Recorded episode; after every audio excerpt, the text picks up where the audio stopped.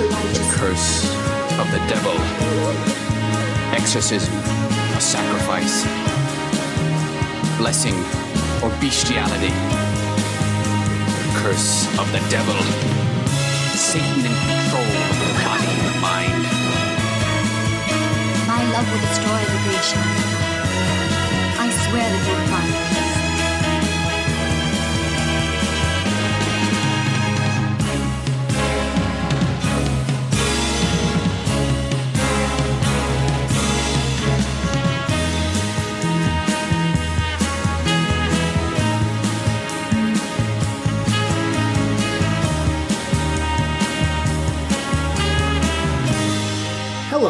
everyone, and welcome to episode 66 of the Naschy Cast. I am Rod Barnett, I'm Troy Guinn.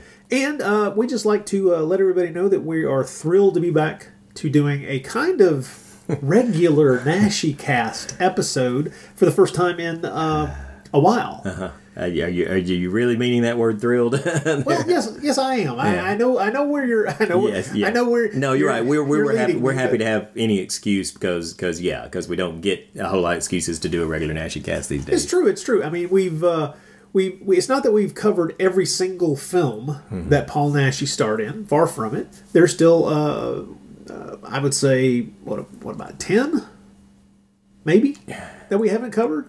Well, you mean as far as ones that that, That he's a- in. That he's yeah um, right, and, and some of those, of course, we're not sure the, the extent of his participation, but I know that there's there's at least two or three that we know that he definitely either co-wrote or wrote the script to, and that, of course, makes us even more interested. Whether regardless of how much he's in the film, anything that he's that creatively involved in, we really still want to get our hands on some of those. But there is one film, and it is the subject of this uh, this episode, that uh, I will be upfront with everyone and explain that um, I have exerted the the the giant foot of no. Yes, it was like the Monty Python animated foot coming Yes, down on this. yes. Not that I ever was pushing for it, not that I was like begging to do this film, but Uh, I, I I never wanted to really cover Shadows of Blood from 1988 for various and sundry reasons. One, um, everything I've ever heard about the movie is that it is an abysmal cinematic piece of garbage. And in that respect, I really rather would not put myself through it. Yeah. And then, several years back, Troy, you, you I did subject myself to that cinematic slog through hell. Yes, yes, yes, seven, I did, we, 70 we minutes? Yeah, our, our our late friend Dan Fisher uh, sent us sent us uh, a copy of it that he had managed to procure. Um, so, without us even talking about, hey, let's do this film next, I just had it at hand, decided to watch it one day, and and and I very quickly after that told Rod. I will never push you into doing this film. You know, in fact, I would urge you not to to to watch it. well, it didn't take much considering the comments from uh, Naschy himself, both in his autobiography and, and in a couple of interviews, made me think that uh, probably I was saving myself a good deal of uh, pain Mm-hmm. by not watching this film. If I if I wanted to, you know, throw myself into that uh, that. Uh, that, that that house on fire maybe maybe one day Yeah. do it but i decided let's not go down that pathway. But as we will uh, as we will explain uh, once we get to the body of this episode uh, something finally made it possible for me to get over that uh, that negativity shall we say Yeah. and finally talk about this movie. It has nothing to do with the movie itself. No. it's more uh, uh, uh, an avenue of an attack a, a way of coming at this movie uh, a version of uh, mental exercise shall we say that allows me to watch this movie and talk about this movie in a way that uh, keeps a smile on my face and doesn't make me weep with the with, with watching uh, a, a good man suffer needlessly. So um, there's there, you've got that to look forward to if that's if that's how you think about it. Uh, we would just like to go out on a limb here and point out that if you've not gotten your hands on all the Paul Naschy films that are currently available on Blu-ray, uh, remember the most recent one to come out is from Mondo Macabro. It is uh, Panic Beats. You can pick that up right now. I think uh, probably get it from Amazon for less than twenty bucks. Yep. Probably less than eighteen bucks the last time I looked. So Panic Beats is out there on Blu-ray. That joins uh, the other Mondo Macabro uh, Blu-rays. You've got El Caminante under the title uh, "The Devil Incarnate." You've got Inquisition. You've got uh, Beast and the Magic Sword. Beast of the Magic Sword. There's a there's Yeah. a biggie. I was Yeah. I was I was pausing there because I was oh, wait what was the other what was the other biggie? Oh my lord, I couldn't remember. But it is a, a great joy along with those two great Scream Factory sets Hmm. um, and the phew, those three that have recently come out: the Mummy's the Mummy's Revenge, Hmm. uh, Assignment Terror. Fury of the Wolfman. Oh, Fear, I'm sorry, Fear of the Wolfman. I, I thought you were going into those are all on those uh, what? Scorp- Scorpion? Is it Scorpion that put those out, or who am I? Uh, Yeah, yeah, yeah. Scorpion put Yeah. those out. Yeah. And uh, we, you know, with those, I mean, those aren't the only ones that are out. You got Count Dracula's Great Love still out there from Vinegar Vinegar Syndrome. It's just, ah, Yeah. man, we uh, Full Moon uh, just put out uh, uh, Oh. Hanging Woman under a different title. What is it? It's Orgy like of Orgy of the Dead. Living Dead. Yes, Yep, it's yep. put that out. So and yeah. uh, there are no extras on that Blu-ray, but that Blu-ray looks Yeah. Phenomenal. They had to uh, they had to repress it because there was a pressing mistake. Uh, but if you buy it now, you'll be getting the repressed version of it, and man, it is a thing of beauty. Hmm. Uh, do wish that there was uh, a commentary track or some you Hmm. know some kind of extra or something on there, but. It's a, it's an awful cheap disc. That's one you, it that's one you get for like twelve bucks. yeah, yeah. a host of wonderful Paul Naschy Blu-rays out there, and it is uh, man. Who would have thought ten years ago that we'd be sitting in a position where we could say, "Hey, you can go out there and buy damn near twenty Hmm. Paul Naschy films on Blu-ray." what a great! If you went back, I know if you went back just two or three years, you could probably find the episode where we're lamenting the fact that the only Paul Naschy Blu-ray is Crimson. We're going Crimson. Why did it have to be Crimson? And I managed to not mention that one, and now you Now I have, yeah. Yes, sorry, sack of crap. I don't even remember who it was who put that first one out. Uh, um, Oh, Crimson. Uh, was it? Code Red or was it Image? No, I- I it was- can't- I can't remember yeah. myself. Anyway. Yeah, But I had to start somewhere, and it did get the ball rolling, and, and uh, luckily we didn't have to wait too much longer to get the real good stuff out there. So. yes, yes, I know. oh my goodness! But, folks, we want to thank you for uh, chiming in. We've got some uh, emails to read out at the end of the show, Yep. and uh, we'll get to those after we get to the discussion we have here of, uh, believe it or not, finally that shot on video mm-hmm. piece of cinematic dreck, Shadows of Blood. I am Dr. Lee Cushing. Welcome to my Chamber of Horrors. Dr. Cushing's Chamber of Horrors is a monster rally novel in the tradition of the classic Universal and Hammer horror film. It's written by Stephen D. Sullivan, the award winning author of White Zombie, Daikaiju Attack, Manos the Hands of Fate, and one of the creators of the original Chill role playing game. This book recreates the thrills of the classic monster versus monster film. We've got vampires, werewolves, mummies, psychic twins, scheming madmen, and plenty of unexpected chills. Now you can get Dr. Cushing's Chamber of Horrors in print or for Kindle at Amazon.com and other fine retailers. Coming soon in other ebook formats. Find out more at CushingHorrors.com or SDSullivan.com and support Steve's work through Patreon at HeySteve.com. I do hope you've enjoyed your visit. Please come again, and remember, the chamber is always waiting for its next victim.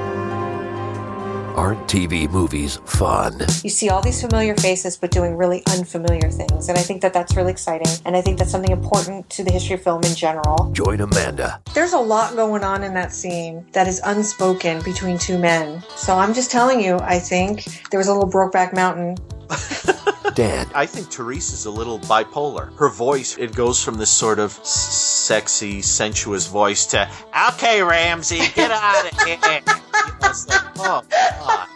And Nate. I love, you know, in like the late 70s, early 80s, the crazier a person got, the bigger their hair got. as they discuss their favorite made for TV movies Mr. Hazelrig. on the Made for TV Mayhem Show. this man came to see him he never comes to see him at work what kind of stories could he have to tell him tales of his postal delivery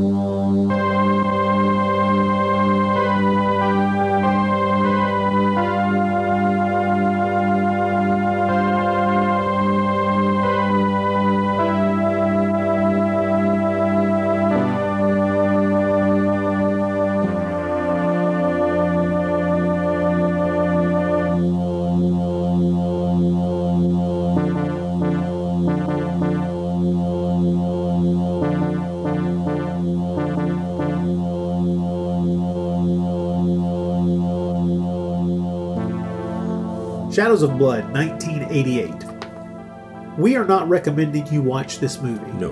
We are thinking that this is one of those rare instances where listening to our podcast about this movie is better than watching the movie. Yeah. Unless this just makes you extraordinarily, extraordinarily curious. I Unless mean, you're a some- masochist, maybe you're a masochist. uh, yeah, yes, yes. I mean, you could be like me, and the simple fact that Paul Nash is in it means that there's a certain level of curiosity about this cinema experience. I'll call it that. How, about a it's, cinema it's, experience? it's some of us, you know, have called. We, it's why we call Rod the, you know, the the cinema cinema Jesus, basically, because he routinely dies for the rest of our sins. You know, some of the stuff he makes himself watch. Uh, It- it's I don't do it as much as I used to, Right, but yeah. there was a long period of time where I would throw myself on Hmm. every hand grenade, every every exploding horror movie hand grenade that I could that I could get within view, and uh, no matter how no matter no matter how abysmal, no matter how slow, no matter how bad, no matter how poorly produced. No matter how crappy, just the Yeah, the yeah. Uh, the bootleg version of it that I had Yeah. in my hands to watch. I would suffer my way through it and then report back to my friends, who usually would just shake their heads in, in disgust. they say better you than me, buddy. Yeah. Yes, yeah, pretty much.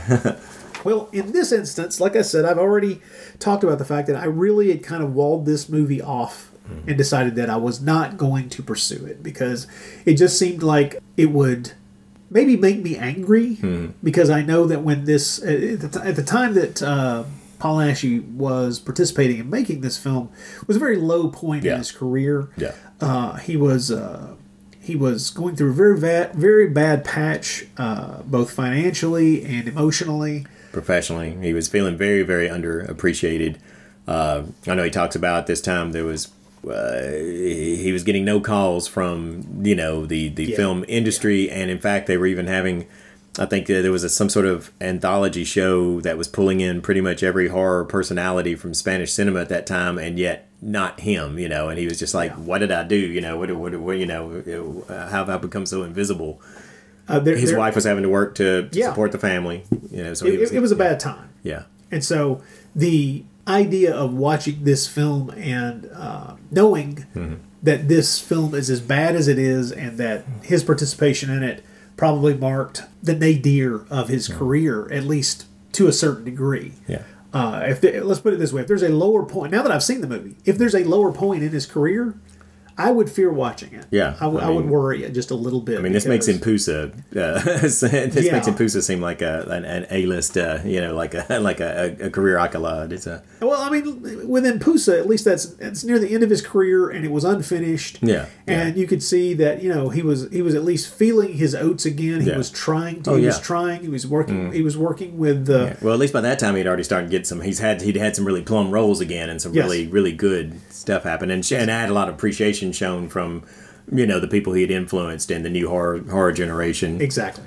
So it is with that that uh, we have to confess that what Mm. pushed us Mm-hmm. to finally decide to cover Shadows of Blood uh, is a friend of ours. Yeah, Uh, this friend of ours is named Shannon, and she contacted Troy and I and made mention of a podcast that she had stumbled across that unexpectedly had a Paul Naschy connection. This is an Australian podcast called Finding Desperado. Mm-hmm. Now, uh, there was a there have been two seasons of it. The first mm. season involves the hunt for a, a, a lost movie. Mm.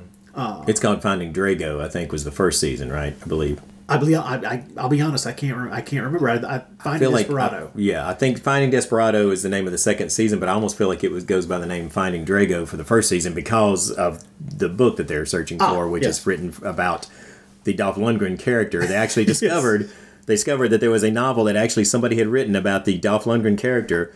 from Rocky Four. Yes. Uh, so yeah. So and so that set them off on, and that's kind of the premise of the show is they get some sort of weird hint of some bizarre cinematic mystery, and they start hunting for you know the truth. Uh, so yeah, No, the tr- yeah, the, tr- if, if it's findable. if it's findable. now, in the second season, what kicks it off has absolutely nothing to do with Paul Nash or Shadows of Blood. They just eventually end up there. Mm-hmm. What starts it off is one of the one of the two hosts of the show. And by the way, these two guys, th- this is this is a sideline thing for them. They Yeah. have a whole other job there in at the Australian Broadcasting Corporation. Yes, it's Cameron James and Alexa, and excuse me, Cameron James and uh, uh, I think Alexi Toliopoulos. So this is kind of a sideline thing for them. They do for fun, and this is let, let, let's let's be let's be very clear. These are funny guys. Oh yeah, you should listen to the show. They're really entertaining. The the shows are sharp, witty. They're short. I mean, they're anywhere from 30, like 40 minutes at the 30 to 45 minutes long Mm. each episode.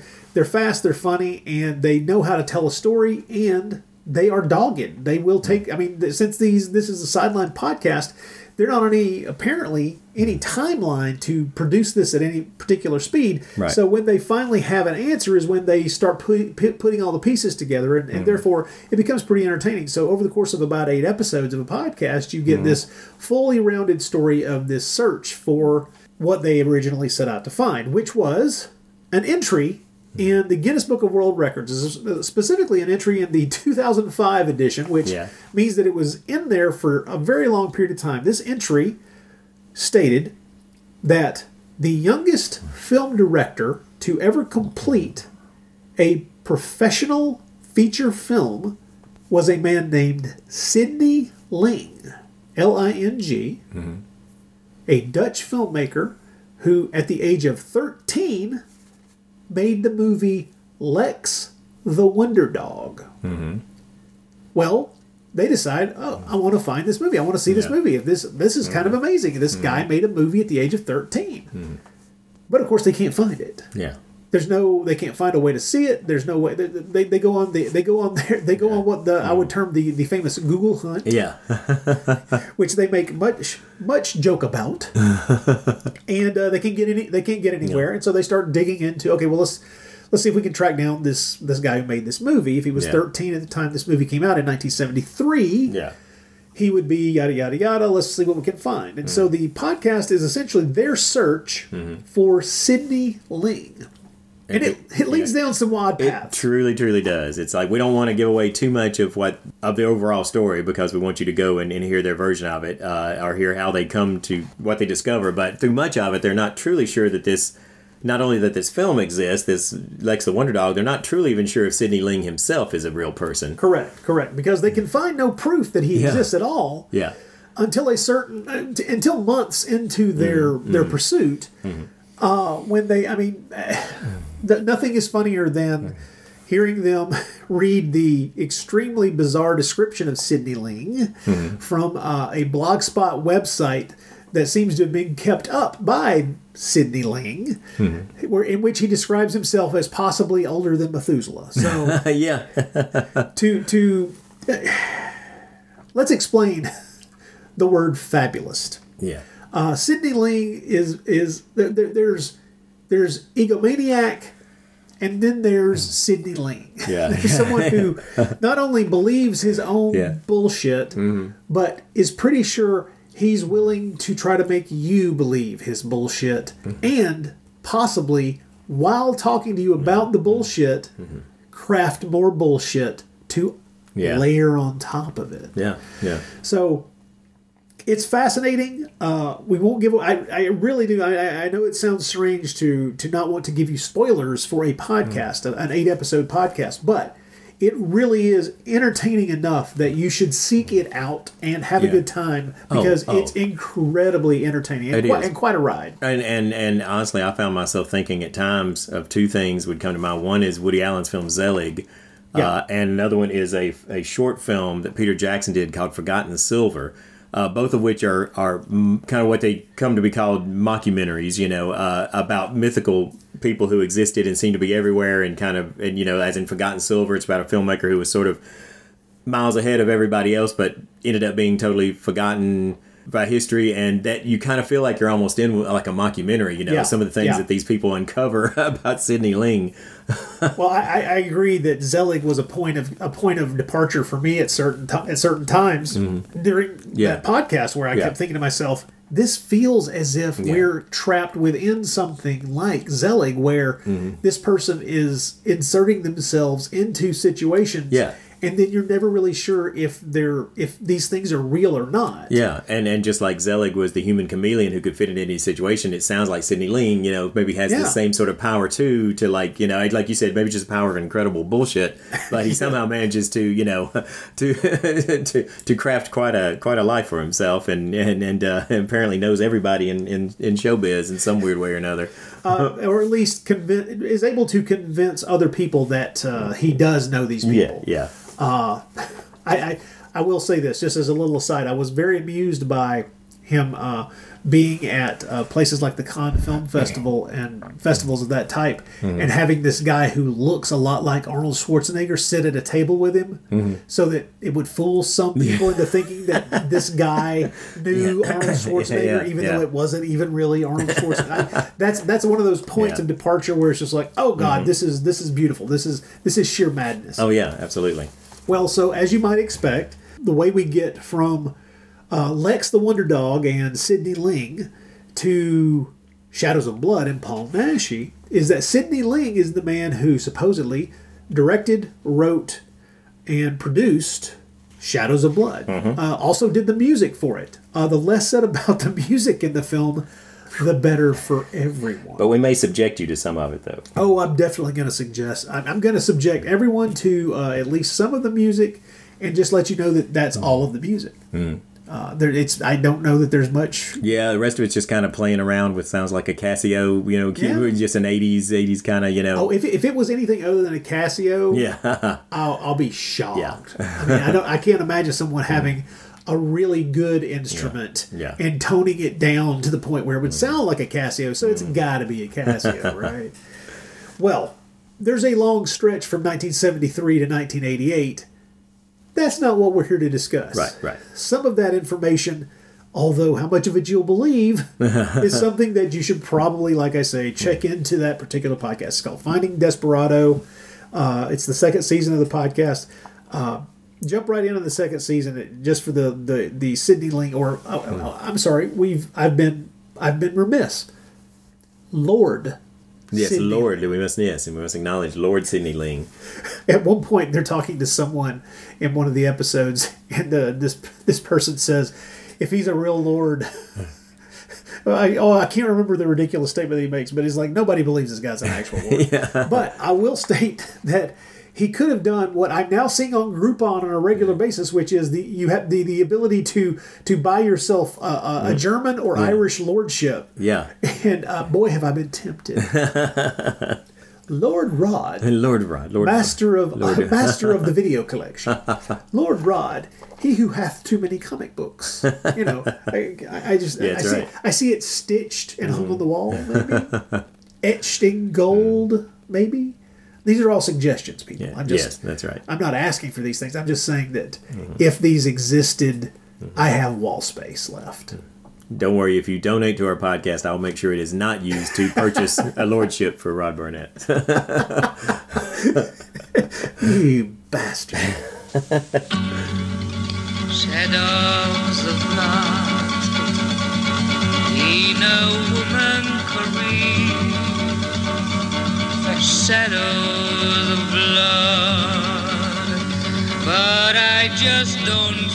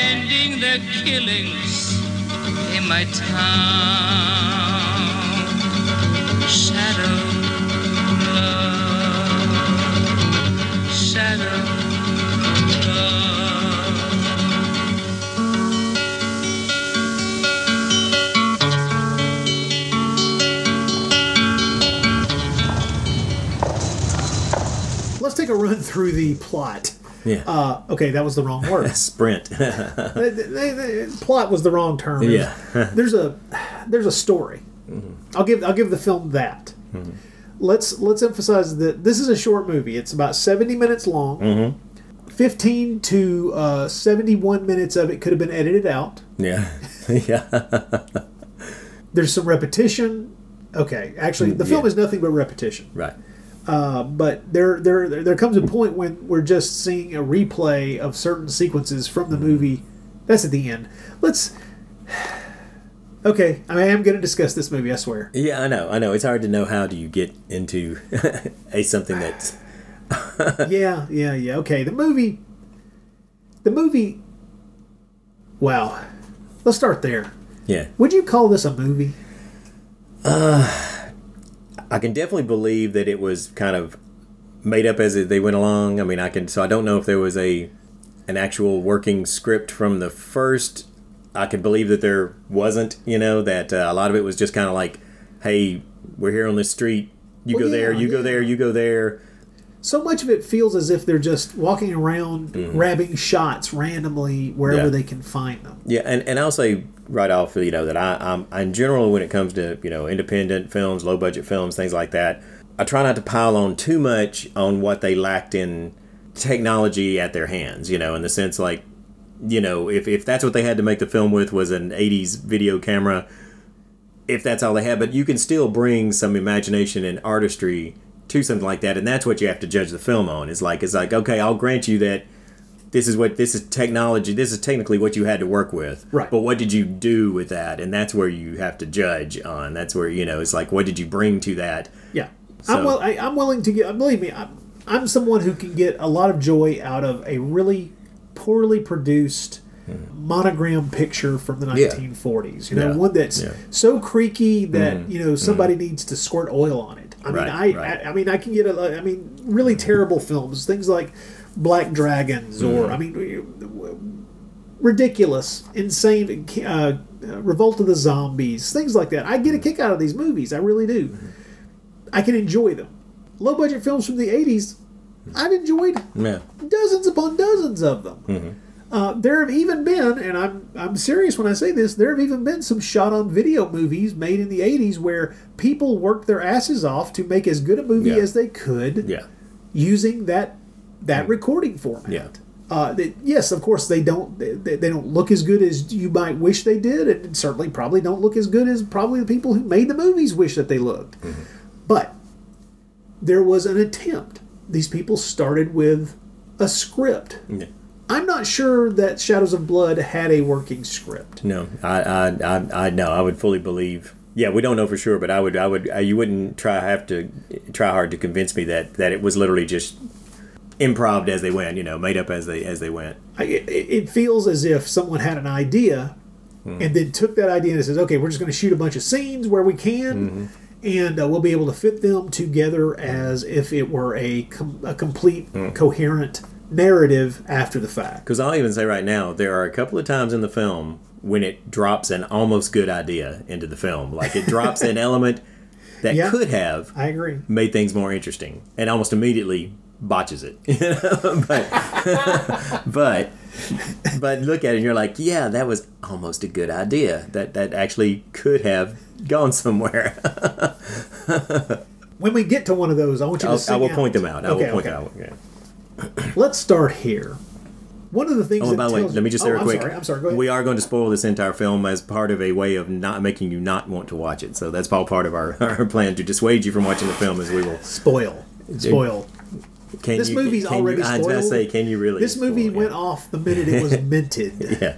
This movie has had the smell of rancid milk slowly turning into some semi-solid thing that then creeps its way out of Mm. the unelectrified kitchen that it has festered within to sink into the floorboards, through the floorboards, into the basement, and chase after the poor fucking rats in the basement. Very true. Very true. Well said. It's it's awful. Yeah. It's it's okay. I'm ahead of myself again. yes.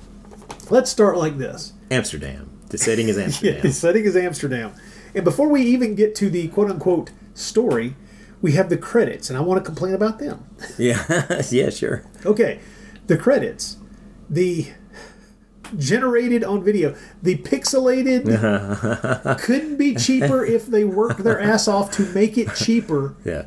Credits. You think you're watching a game of Pong, you know, when you, see it. Exactly. I kept waiting For the little dots to go back and forth. Yes. Doot, doot. Yeah. oh, it was. It's like okay, all right. We're uh-huh. literally spending zero money on this. Mm-hmm.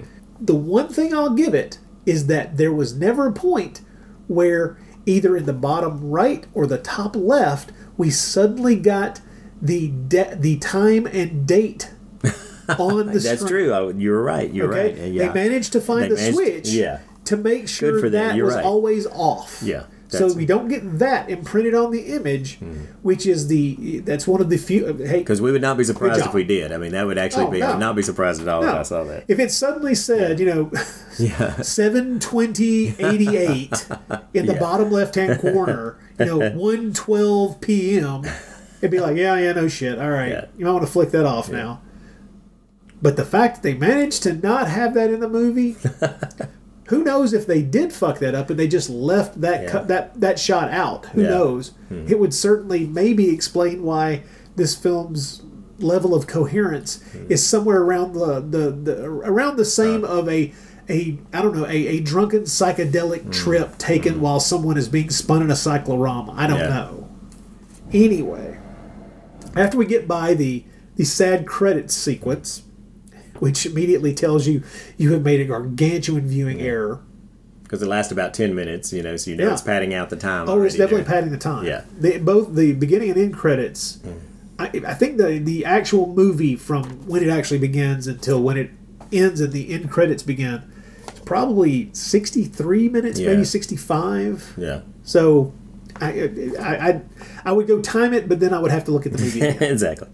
So, we get a guy who's wandering around uh, what appears to be just a clothing store, kind of an indoor slash outdoor mall type area, who then, uh, just out of nowhere, grabs this skateboarding dude in broad daylight and uh, strangles it.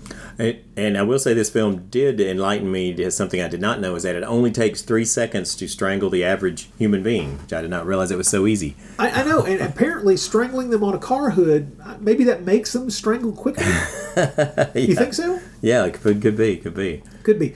Uh, this fellow who's done this uh, just random out in broad daylight in front of everybody murder meets up with his buddy who's played by Paul Naschy. Now let's just say that the the fellow we were first introduced to is uh, a character named Jim Haboof, who is played by someone named Barry Fleming, as best we can tell. And he meets up with uh, an old buddy of his, played by Paul Naschy. Now, Naschy's character is named Pancho Aguila. And uh, we learn that uh, they're in Amsterdam, where there's going to be like lots of victims, and they've just they've apparently just recently managed to both of them at the same time escape from uh, a nut house, Yeah. some kind of psycho ward, Uh-huh. and they're in Amsterdam, and they're just gonna like have a competition between the two of them to see who can kill the most number of people before they're caught. At least that seems to be yes. what's going on here. This movie spells things out in uh, what I'm sure to someone would read as an artistic way, and for most other people would just be a confusing and pointlessly o- oblique fashion. I mean, we, we get these very. let's let's not talk about the cops yet. I can't talk about the cops yet. Okay. I'll tell you, I want to say this right now is that Paul Naschy has very, very little dialogue in this film because this film was shot in English, and we know Yes. Paul Naschy did not have a great command of English. So his character is very much a, uh, a man of very, very few words. He's only given a couple of uh, words, very short, you know, one, two, three word sentences to say throughout the film. And yet it is obvious, even if you didn't know who it is, you know, that he is the only true actor in this film True. you This know, is true. Uh, and that's the even even with that, just the way he does. Let's just say, there's no way he could he could do much good in these. He has nothing to work with, but just the way he does carry off his scenes and just his expressions, the way he holds himself, compared to his fellow psycho killer friend who is very obviously not an actor. Boy, is he not an actor. No, I know. uh, he does seem to have the command of the uh, uncomfortable, evil laugh that goes on Oh too my long. God! Yes, yes. They, they build entire two or three minute sections of the movie around the fact Well, that and the fact that we, for some reason, need to get a really good long look at his one bad tooth right there in the Yeah, front. yeah. There's sometimes the weird cutaways to just him leering evilly, you know. As if that's going to, is that supposed to ramp up the, the suspense or the, the tension or the, I, I, it just it just sends me into a state of puzzlement each time. Well, next we see uh, Naschy attacking someone. Uh, a lot of stranglings in this movie. Most the, the the general way of doing away with somebody in this movie does seem to be strangling, although uh, there are some unfortunate pillows that get stabbed as well. yeah, Pill- pillows uh, pillows that get stabbed and somehow have uh, some fake blood on the knife that's stabbing those pillows. Uh, but we'll get to the stabbed pillows. It's around. It's after Naschy's first uh, first kill that uh, we're then introduced to, and this is just on the street, by the way, people. Yeah. Understand that this entire movie seems to have been shot on locations, just around Amsterdam, kind of catch as catch can. It's all and all the way through this movie.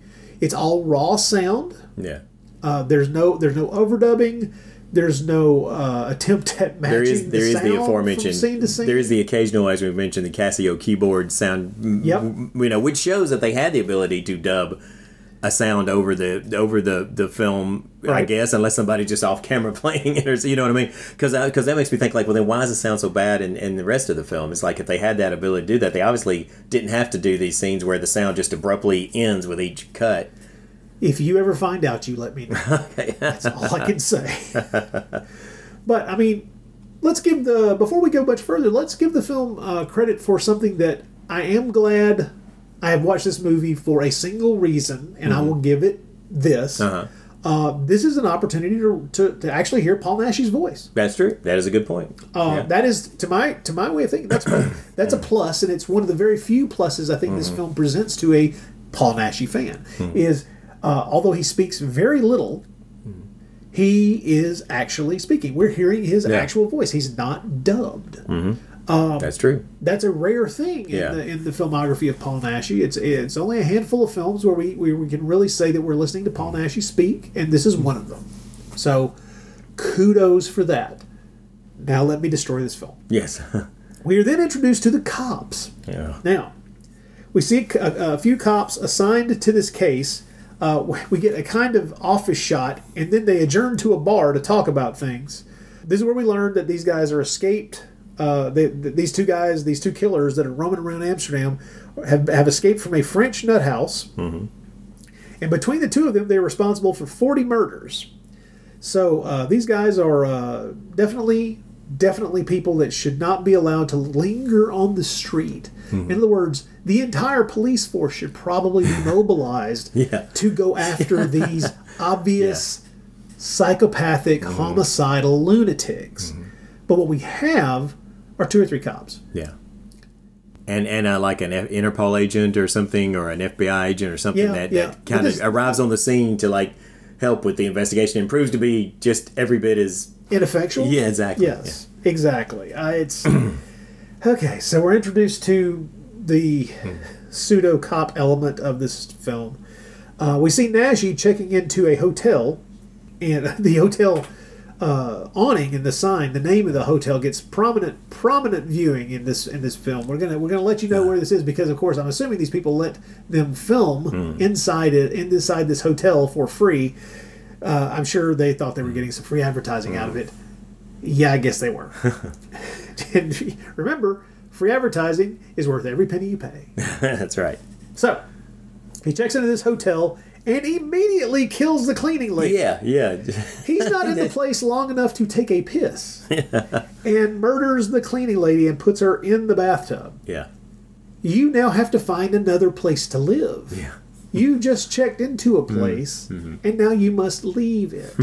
but we can just ignore all that because we're ne- we never see this room again. We never hear any details about someone finding the body. Well, now I thought, or was that a different? I thought there was a scene much, much later that has the cops standing there around her body in the oh tub. well, yeah, yeah, tub. yeah, yeah. There is that. We never find out how they find out about how they her. found out about just, We it, just who see the brief the scene, body. and of course they, yeah, they're just taking, shaking their heads and uh, looking and going at up body. and then leaving the room. Yeah. yeah.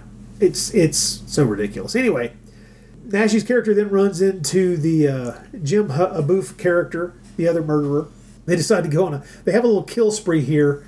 Uh, the the Jim Haboof character played by Barry Fleming kills a guy, and then punctuates it by saying, "Aha, professional." and I thought to myself, no, no. The last word that needs to be associated with any aspect of this movie is the word professional.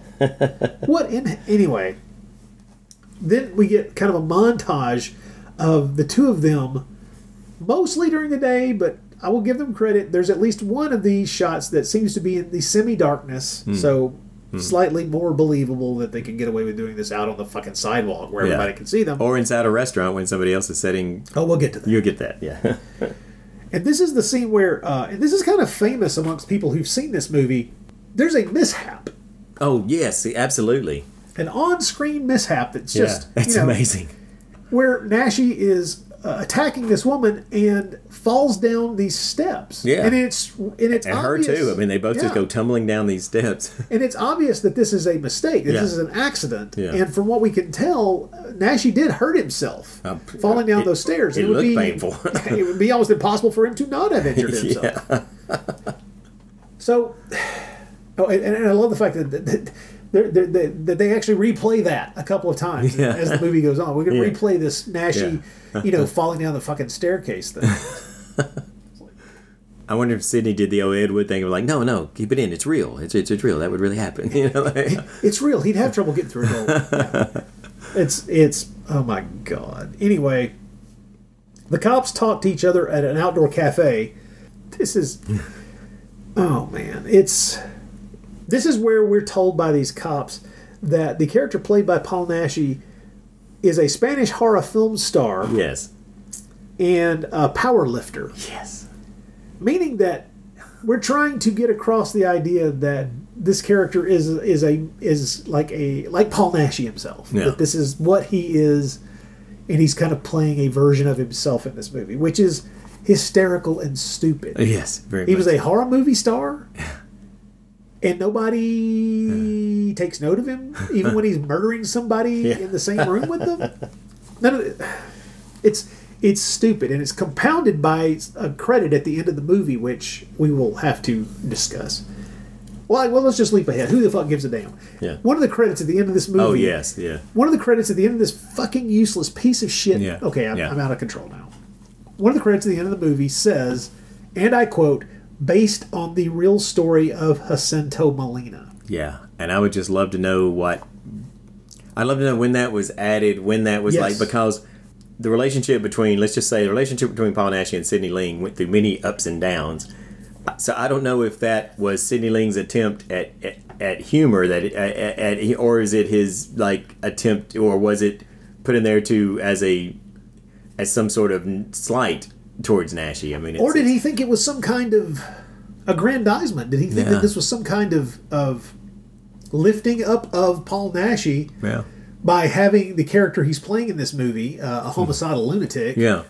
be kind of a mirror of Naschy's career himself, power lifter and horror, you know, Spanish horror movie star. If he was trying to compliment him, it's a fail. Yeah. Yeah. And if it was, if, if he thought, if he, if, he, if he was so tin eared to think that this would be something that Naschy would would think was a a, a sweet or kind or uh, uh, even amusing gesture, I don't know that it would have survived the shit that came after they they made this piece of shit together. Right. But it's so bad an idea. It's so Yes, dumb it an idea. Yes, exactly. It's like, are you trying to tell? It, it, it's your contention that by saying this character played by an actor has attributes that the actor actually has, and then state that the entire movie is based on his life. Horseshit. What are you doing? Yeah, I know. It's it's it's yeah. It's it feels like some sort of really It's lame. It's Yeah. It's, it's pathetic. something that you just know he thought was like so clever and just not realizing how wrong headed it, it yeah, was. yeah. I mean, I that's I, I wish we had more commentary on this film directly from Naschy himself. well, you, two sentences would be more. That's one of the hilarious. well, well, yes. well,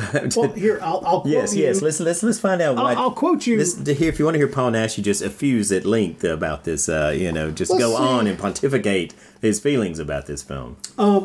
When we get to one of Naschy's films, I always like to pull out the uh, the issue of Ooze from the early '90s. That was a special double issue dedicated to Mr. Naschy, where they had a very long interview with him, and then uh, an entire section of this where they went through all of his movies up to that point in the early '90s, and uh, had him talk a little bit about each one of his movies. Now, on some of the movies, he goes on at length. On some, he has just a few comments here and there.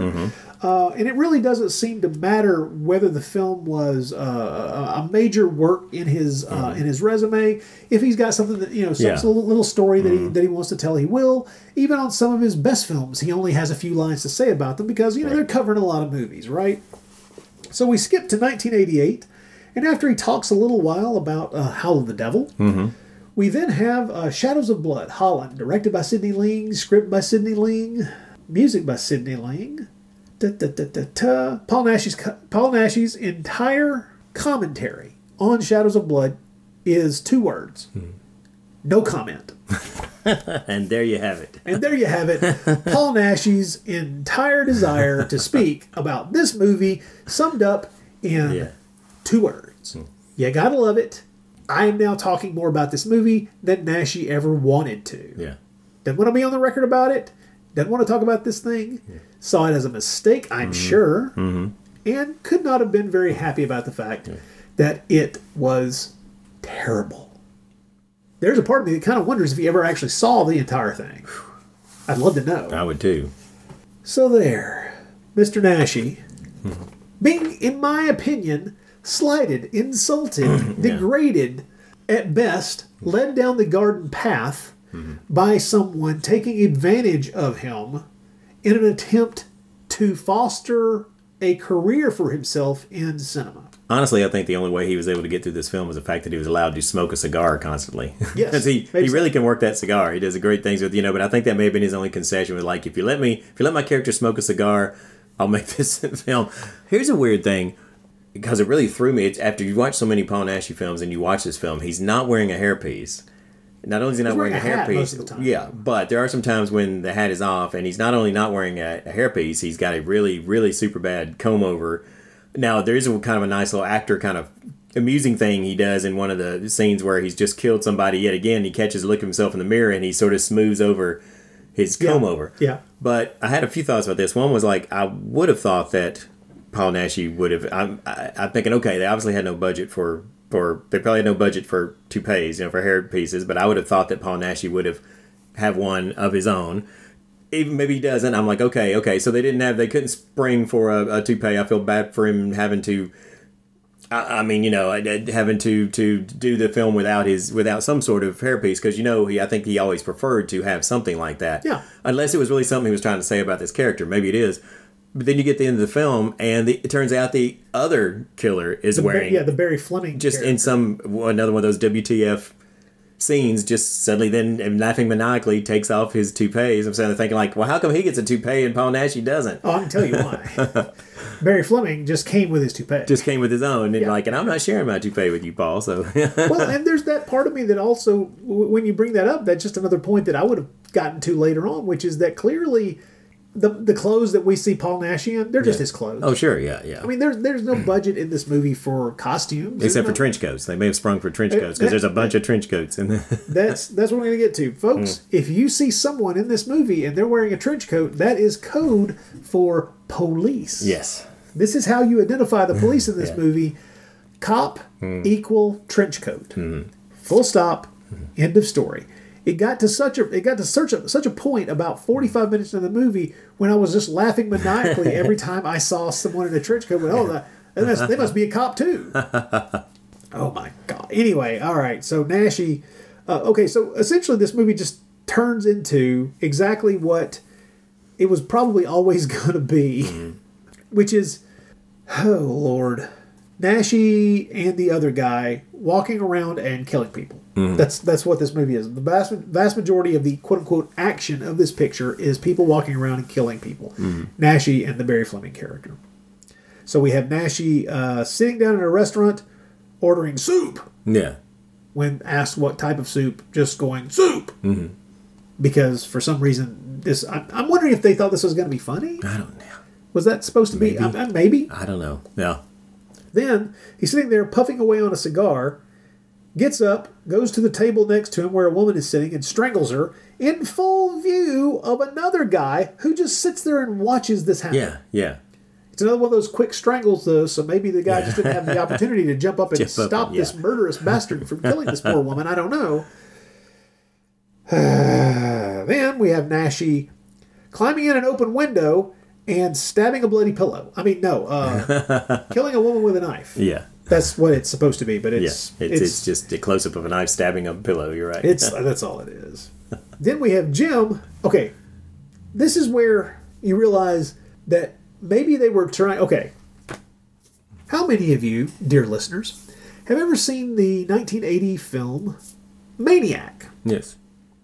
If you've seen that movie, it is a film which, hey, don't get me wrong, if you find it detestable or you find it uh, uh, something just outside the bounds of what you're willing to watch, or even if you've watched it once, maybe you feel you never really want to watch it again because it's it's a it's a kind of very grimy film. It's a very depressing film. Mhm. It's a very downbeat movie. It's uh, I, I myself have gone through different ways of thinking about Maniac from 1980. Uh, as much as I admire Joe Spinell, it's an unpleasant film. And one of the odder elements in that movie is that it takes this weird left turn where suddenly this maniacal killer who seems driven to kill women and scalp them is going on a date with Caroline Munro. Yeah. Yeah. And it is this, and it's really odd because hmm. Caroline and Joe Spinell in real life were, were good friends. Yeah. They had gotten to know each other when they made Starcrash. Mm-hmm. And so the scenes between Caroline Munro and Joe Spinell having dinner on a quote unquote date is kind of charming Mm-hmm. because they liked each other. They were good friends. Caroline talks about, mm-hmm. in many mm-hmm. interviews, talks about how Joe was her friend. They really enjoyed ta- being together and talking and shooting the shit. They, were- they, they were good buddies. But this is not. This is like dry. This this feels as if it is so out of place in the Oh, film yeah. that it is really disconcerting to a large degree. And there's a part of me that wonders if Sir, I'm sorry, Lord Yeah. Sidney Ling was thinking, aha, I'll have a similar thing Yeah. in this serial killer movie. Mhm. So what we have is the Barry Fleming character, Jim, meeting this blonde woman on the street and initiating a kind of romance is too strong a word, I guess. but he he has a conversation. They sit down on a park bench and they have a conversation with together. It's very awkward Yeah. because the woman is definitely not an actress. Yeah, It's very yeah. it's a very uncomfortable sequence. It's, none, of, none of it ever feels like anything other than uh, what should have been a first pass before they decided to. Uh, let, us just run through this and see how it's going to be, and then we'll turn the camera on and we'll give this a real shot. Well, the thing about it in Maniac is, is you you understand at least enough about Joe Spinell's character that they've conveyed enough that you know you realize he's he is trying to connect on something. You know, it's like Yeah. he's, he's there's a reason that he's not just treating her like the the other women, where he's trying to you know he's trying to reach out and trying to do something as He's trying to find someone being. who can. He's trying to find Yeah. someone who can understand him, or And- someone who can he, he can Yeah. communicate. In with. Shadows of Blood, and things you're just kind of like more just perplexed, like why didn't Jim just kill her instantly, like he has every single other character that he's met in the in the film? You know, is that there's no reason for you to see given for why he just suddenly starts talking to this particular woman. but he, well, he so he he talks to her. He explains that uh, he uh, he uh, paints with blood, Yeah, real human blood, and it's like there's nothing that there's nothing creepier than what this conversation devolves to. yeah. Well, well, I, I, there's one thing creepier, and you may be going here too. Now, that I think beyond that is that there's a scene where they're standing outside the house of Anne Frank, and Oh yeah, that's a little later on. Yeah, you're and right. and yes, and they're talking about Anne Frank, and and Jim says, "Yes, she suffered, but I suffered more." yes, exactly. Now, now, ladies, you, you, any of our female listeners that are just you know just getting into the date, you- dipping your feet into the dating world again. Now, here's I understand the whole bad boy thing. Maybe you can overlook when they say they paint, with, with blood, blood. but when they tell you they suffered more than Anne Frank, that might be the time. Might be the time to look for the exit. Take take that name out of the old Rolodex. Slip- for those of you that remember what a slip, Rolodex was. slip Yeah. your hand into Yeah. your purse. Yeah. thumb off the safety switch on the mace or the pepper spray. I'm not. I'm not judging. Either one's fine. and prepare yourself to get the fuck out of there. Yeah. Yeah. Yeah. What I love is that when they're talking when they when they visit the Anne Frank house, Mhm. it's their second date. This woman Yeah. gave this lunatic the benefit of the doubt. Yeah. Bad tooth and all. Yeah. And of course, by the time we get to the end of the film, bad tooth and bad toupee Yeah. and paints with blood and mm-hmm. his only he, he he stresses that he doesn't have a job Yeah. it's like what what, what the hell what the hell is happening who is this guy Yeah. anyway that's the only one-to-one that i could figure out for why they would Yeah. have tried to sandwich this Yeah. kind of half-acid dating sequence into the movie Well, the the thing that it's leading towards, he's trying to set up an ultimate. He's trying to set up a conflict between our two serial killers. exactly Because on Paul Naschy's end, the, his character has met a street musician. A, who- fl- a, a, a flute player a Yes, flautist the first person he is not immediately killed. Uh, Naschy on his might have found the idea kind of interesting because of his love of the Frankenstein monster. He might have seen his character as being a monster who can only be soothed by music, and so there's scenes of him appreciating this this flautist, you know. So so he has a musician friend, and Jim has a girl, and so they're trying to set up elements here that are going to come into conflict. Which again, these are the elements of the things that I say are potentially interesting ideas in totally other hands. You know that instead just end up, instead just lead to more what the fuck moments. Uh, well, and there's another kind of interesting moment that this movie uh, brings up and then fucks up. Oh, I think I know what you're gonna say. With the Jim Jim Sherman meeting. Is that the older? Is that the, The older sort of killer. yes? That Yeah. that to me was something that like for the brief seconds I don't think like oh that's kind of a neat idea. Yeah, it's it's where uh, uh, it's a park bench meeting between the Jim LaBeouf character, the one played by Barry Fleming, sits down next to this guy, and this guy makes himself known to him as, uh, and then supposedly the Fleming character recognizes him and says, "Oh, you're Joe Sherman," and he goes, "Hey, I killed more people than you." And there's just kind of this mutual admiration moment Yeah. between these two supposed serial killers, and uh, then they you know they separate and go their separate ways, and it's just it's it's an interesting idea that I've seen played out in other movies. Uh, there was a the the the uh, Leslie Vernon film from several years ago. Uh, the idea of uh, you know uh, a charismatic serial killer and then an old you know a, serial killer from a from a previous generation who uh, you know kind of sees this younger guy as uh, coming along in his wake and kind of picking up the you know ta- taking up the mantle of this particular job and moving forward with it. Uh, in this case, in this film, it is uh, simply uh, a good idea, poorly handled. Yeah, It's right, just- right. It, it, you can imagine it being a good idea in a film that actually had a script, Mhm. but in this, it's just every. Let, let us let us stress once again. Everything we're describing to you, imagine it at maximum awkwardness. Yeah. Oh yeah. Okay, as if there was only one chance to get it filmed, Yeah. Yeah. and then they needed to move on. Yeah. You can definitely tell everything's a one take. Yes, yes. And nearly every scene contains some sort of Flub. flub, bizarre delivery of a line, crazy idea. Uh, not crazy in a good sense, but just just inexplicable. Uh, Oh, inexplicable. My, my favorite, Jesus, they really should have shot that again sequence is the scene where Naschy walks up and listens to the flute player Mhm. on the street there.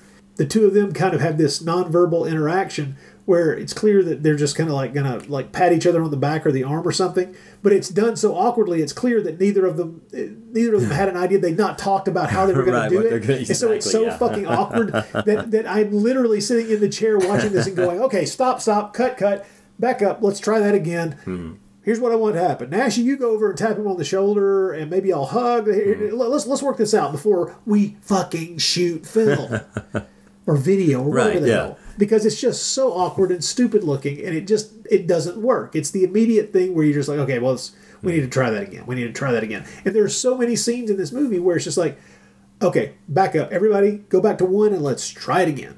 yeah. let's work the let's work the blocking out before we mm-hmm. push record. How about that? So we made it. Isn't it nice to be free again in a city like Amsterdam? So many peoples from all over and so many victims left. You tell me? You're a freak. But you're right. After all, I'm behind schedule. But news for you, Jim. Ah, let, let's have some fun. I go my way. I shall read about you in the papers. Good for you. I hope so. Shalom.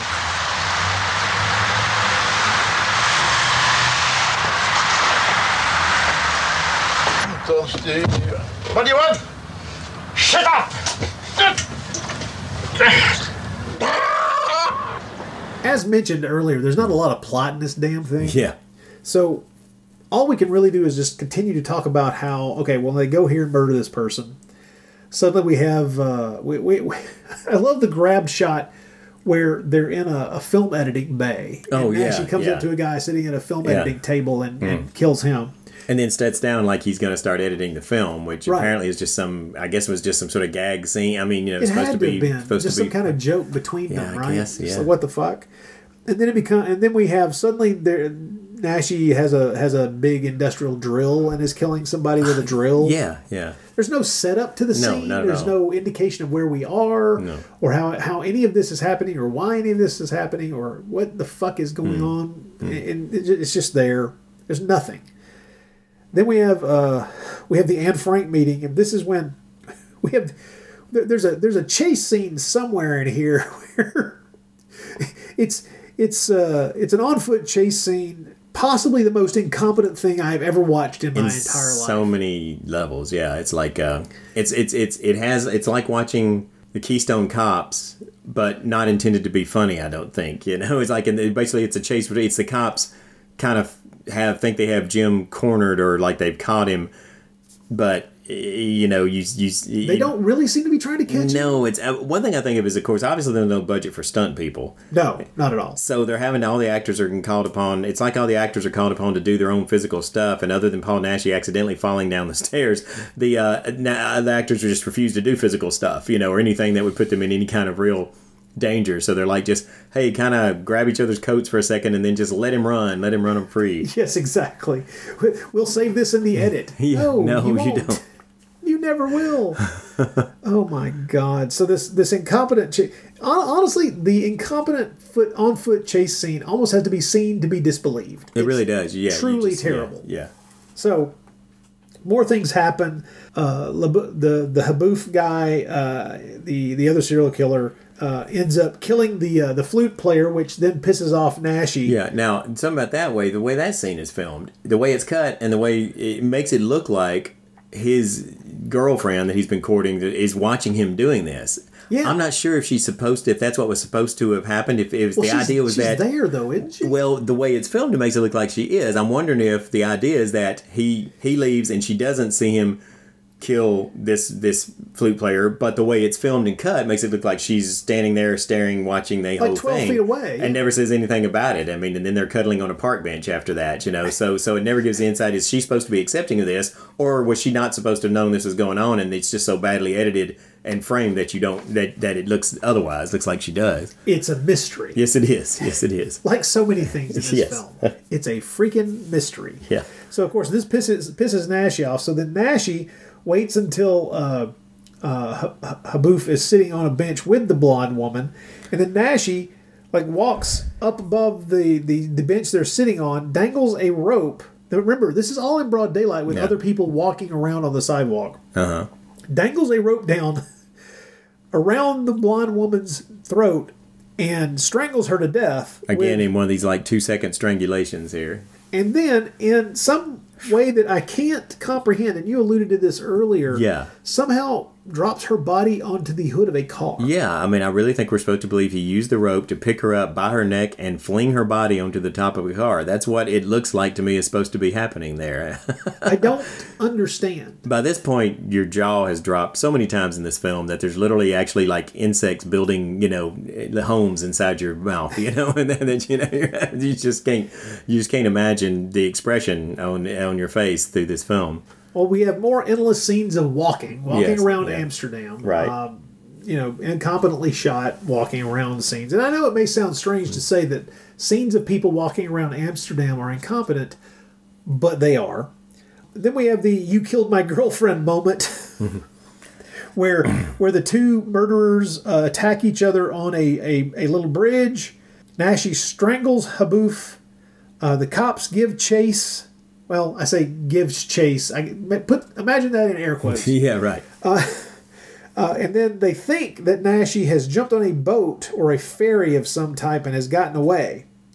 And I'm not really sure because the only way they're selling the fact that Naschy might be on that is this really tight shot where all you can see is Naschy looking back at them Yeah. with sky. Yeah. Because I don't think Naschy ever got on that boat, and I think Yeah. there's a, we could we could try to fool the try to Mhm. fool them that he's actually on this. And it's like, I, I don't know. You're not fooling me. Yeah. Maybe you're fooling the cops, but you didn't really need that shot because the cops are gullible enough to believe that they possibly, you know, teleported himself somewhere, as far as I can tell. I don't know. then we get this ridiculous, endless, evil laugh thing from the Yeah. dead Haboof. I don't know. This is where he like removes his toupee and continues this ridiculous evil laugh, and we get this long, lingering look at his mouth, so we can really look at that black tooth on the in the front of his mouth there. Ah. But he gets up. It's like he wasn't dead. He staggers to the water side and collapses there. And then we see Naschy stabbing a pillow again, which I guess is supposed to be him. Yeah, yeah. But I thought he was already dead. Yeah. You know, strangled. Yeah, or was that scene of Naschy stab? Was that just supposed to be a callback to? Because there's a couple of times when they use past scenes in the film just to. Yeah, especially here at the end. Yeah, yeah, Especially, and well, and this is where the film degrades into. We're just going to sh- re-show you scenes Hmm. from earlier in the movie with these weird superimposed Oh God, that's just red hands. That's so bizarre. Yeah. This is I, I I don't. Okay, imagine the worst video effect of a superimposed pair of uh, silhouetted hands over video image tinted red. That's all it is. It, it's it's. I don't understand. It's well, terrible. During in the in the Finding Desperado podcast, I mean, it's it's the it's the postulated uh, along the way by one of the contacts that they make through their hunter that that the film was that it was never meant to be a film in the first place. That that all of this was just test footage and just the about the potential of actually making a film that they were shooting. They also the podcast host also kind of suspect that it's Sidney Ling putting that out there himself yeah, because the film has been tra- trying to cover himself. exactly way, that yeah. that because the film has been slammed so many times by people like us you know and, and it's got such a bad reputation that by- he's by anyone by who's anyone who's it. ever seen it that he's trying to cover his tracks a little bit by saying like no we never really meant this to be a film and then at some point we just edited it together and that's why it's got all these crazy things like what we're talking about these superimposed hands over these ending scenes and all this that I, I guess. I mean, the, the movie ends with Nash's character just wandering away, uh-huh uh, not being caught, and then the female cop essentially, Hmm. you know, calling him a motherfucker and and ma- saying, "Well, maybe it's best this way." yeah that's basically her version of the hey it's Chinatown kind of you know Yeah, I mean, it's, ending yeah, that's the only thing that that's what occurred to me as well. It's like, It's like- okay, so we're supposed to expect eh, we're, we're supposed to expect some kind of world weary cop bullshit at the end of this. No, we're not. Yeah, and the way the, the way this whole movie treats the way the cops talk about these killers through this whole movie is like they're basically like two walking nuclear missiles. Like you know, it's like they're like these are these these guys. We can't stop them. We're powerless against them. It's the end of civilization. They're going to just keep murdering everything in sight. yeah, because these guys are so stealthy, you know, and they're so you Yeah, know. it's, they're- it's it's it's almost as if they're invisible, invisible, and vulnerable. They're just it's impossible to stop them. It's oh my god, oh my god, what are we gonna do? It's uh, okay. So you you you talked about one of the you know one of the things that they kind of learned during the uh, the Finding Desperado podcast, and one of the things that I thought was interesting is they talked to one of the actresses who actually ended up having a career. Right, right. Uh, after this, this is like the Uh-huh. first thing she was ever in, Mhm. and uh, she she doesn't have anything more more to more to add to the Sidney Ling story than just being amused by the fact that you know by by you know a year after she was involved in this, Mm. she didn't have any more contact with the guy Mhm. because it's clear that he really didn't have the contacts to further her career in any real way. Mm-hmm. But one of the ways she says that the, that uh, she was sold this picture, as in like being in this movie, is that she's going to be the victim of a werewolf. Yeah, yeah. Okay. Now, what that immediately made me think is because this is something that that, that the the two guys on this podcast don't go into in any detail, but Right. what that says to me is that if Sidney Ling had the opportunity to get Paul Naschy to be in a movie because of the low Hmm. point at which his career was, Mhm. then it might have been an idea for him to have Paul Naschy play a werewolf I had the same film. exact same thought. Yeah, I thought that too. I thought I wonder if at some point he was thinking that they would make an El Hombre Lobo film. Exactly. And uh, of course, that requires a bit of money. Yeah, Uh, more money than they obviously had for yeah, this. right. And so you're not going to get anything that would look like decent werewolf makeup. So I wonder if there was ever, if, if this idea was ever broached with Naschy, if this if this was something that was tossed out because well we don't have the money to do this, so let's not even hmm. let's not even attempt it. Because I don't know we'd gotten to the point yet where Naschy was willing to. I mean, he he'd done you know a couple of little comedic things in the '80s Yeah. you know, in a couple of kids' movies where you know it wasn't, you know, the, the the makeup isn't, you know, what you would call up to the level of what you would hope for for uh, uh, Waldemar Daninsky film. But the fact that you would sell it that way, it, it could have just been him saying uh, to this lady, "Hey, this guy's famous for playing a werewolf, and in this movie he's going to kill you," Mm-hmm. and she's misremembering. And I was thinking that You too. know- she made exactly. He may have said it that way. I thought about that too, and maybe she's just not remembering it right. Right, right, So, right. yeah. Because you know, if she doesn't really know who he is, Right. then that would be just a that would be a tag that would that would stick in your memory forever. Exactly. Right. Yeah. So could be that. Could be. We may never know. There are some interesting clues in Finding Desperado, but nothing that I think is really definitive. Nothing that really lays out a specific answer to any of those ideas because Sidney Ling's full of shit. Yeah. Everything we find out about this guy is that he's Oh. gonna he's gonna say anything and everything as long as it makes him look good Yeah. this is a this is an incompetently made film on every level and i also I, well you, you brought it up do you buy the idea that this was this was like a template this is a, like a dry run this was something we're doing to just you know it's it's it's it's a it's we're gonna we're gonna use this as a as a as a map for how we shoot the real movie I don't think so. I think that I think they meant for this to be a film, I think it's literally just made by somebody who had no filmic sensibilities and had any. Uh, you know, they they you you have to have somebody with something going on creatively to have made something using this kind of technology. But it could have been done. We've seen it done before, but Yeah. I just don't think that there was anything. Any real create, any real imagination, you know, any real ability to tell a story, you know, to know how to tell a story. If there was imagination, it wasn't able to convey it into interestingly onto the screen. Well, let's put it this way: if this was if this was meant to be some kind of uh, cinematic proof of concept for the for this story, there are things that would be there. There are things that wouldn't be there. It's it just feels like someone trying to pretend that it, it's it's like the guy who made the room trying to claim that it Yeah. was supposed to be That's- a comedy. yeah, you know, yeah, it's just it just it, it feels like after the fact justifications for Hmm. what everybody is reacting to. someone on the Finding Desperado podcast even says that this film ought to have the reputation that The Room has. You know, it ought to Yeah. have that same kind of audience. You know, because it has that same kind of just you know Madness. ma- Yeah. yeah, yeah. Exactly. This this would make for a great midnight movie experience. Get everybody drunk or Uh, high and yeah. just let them Uh-huh. have a blast with it because it's just terribly made, Yeah. and it's terribly made in highly amusing ways. If you can get over. If you can, okay, let's let's put it this way.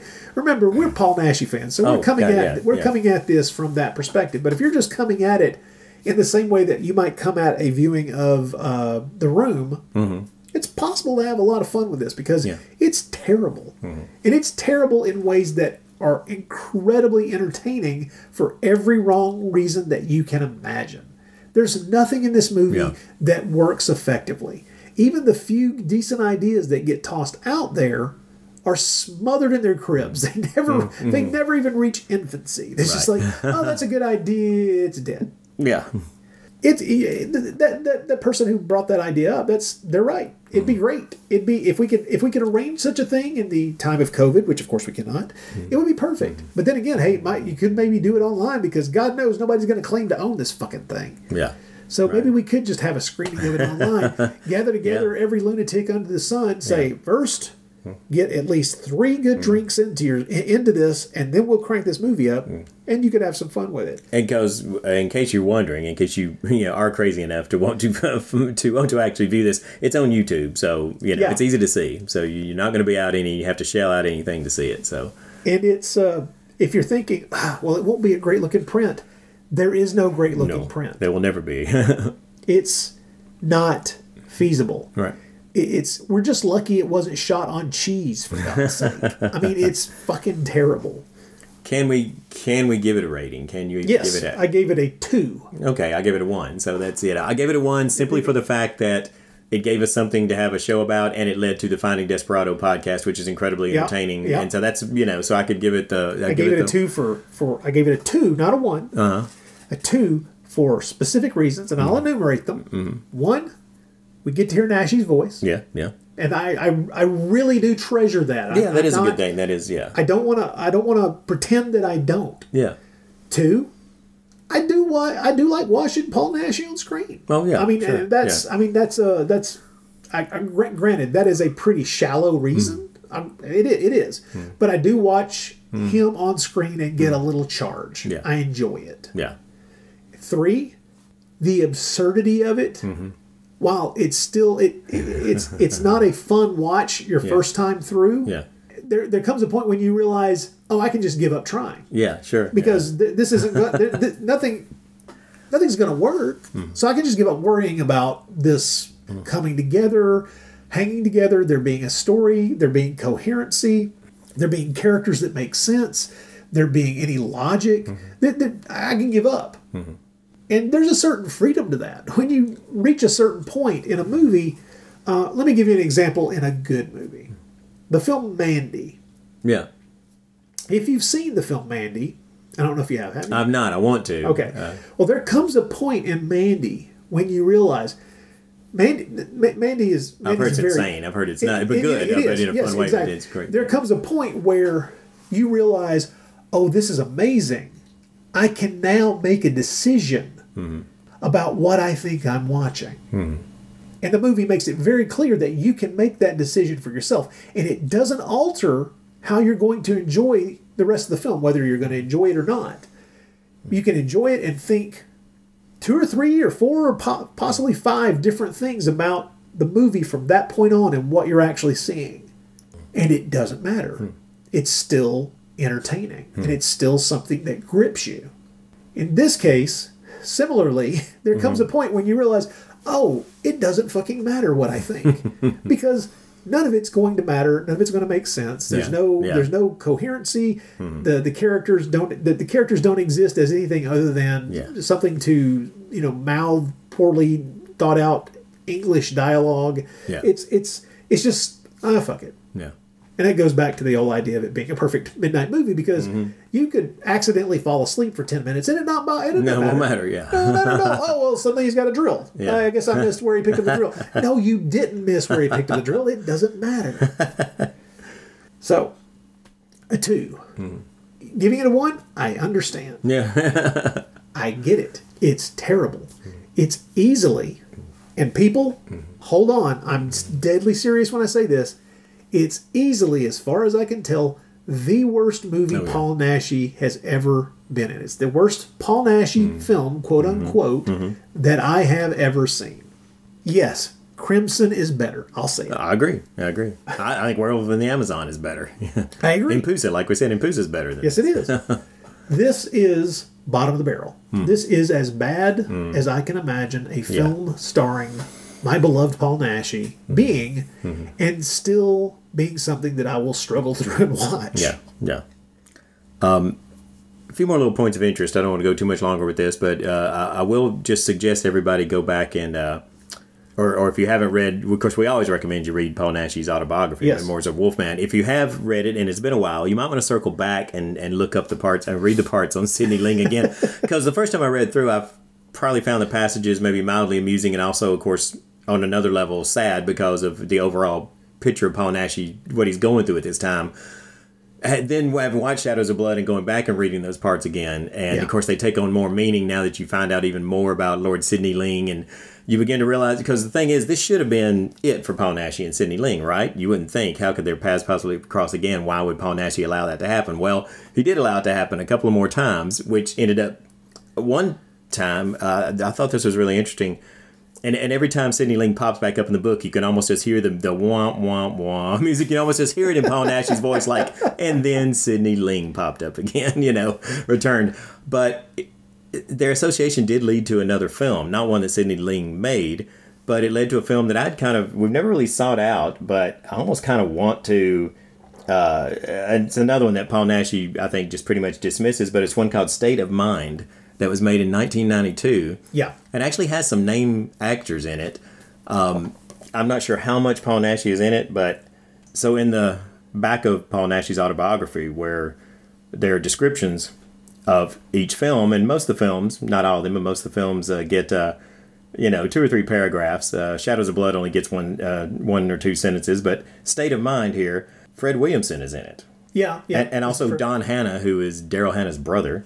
Um, yes, exactly. The only thing it says about it, it says Naschy plays the brutal warden of a woman's prison, of a women's prison, where he rapes and abuses the inmates. and that's the only description is that one sentence there. But I mean, I'm, I'm like, I, I, I was like, okay, I wouldn't actually mind seeking that out just to see like what it's like. And you know, Fred Williamson, heck, you know, Paul Naschy, yeah, well, I'll check it out. I'm, I'm willing to check it out. From my from what I understand, Naschy's not in it for more than a couple of minutes. And that's probably true. I mean, that's what I would expect. And there, I mean, am I wrong in, in stating outright that there's some kind of story in which Naschy may have pulled a knife on Sidney Ling at some? Know? Well, um, yeah, I was heading to that because I was uh, one of the things I thought was really intriguing too on rereading those segments is that I'd forgotten that Sidney Ling uh, approached Paul Naschy to, to make films again or to see if Naschy had any scripts he wanted filmed, and Naschy had two scripts that he had written that he was shopping around and, and of course, you know, not getting any doors open. But one was called uh, The Return of Dracula.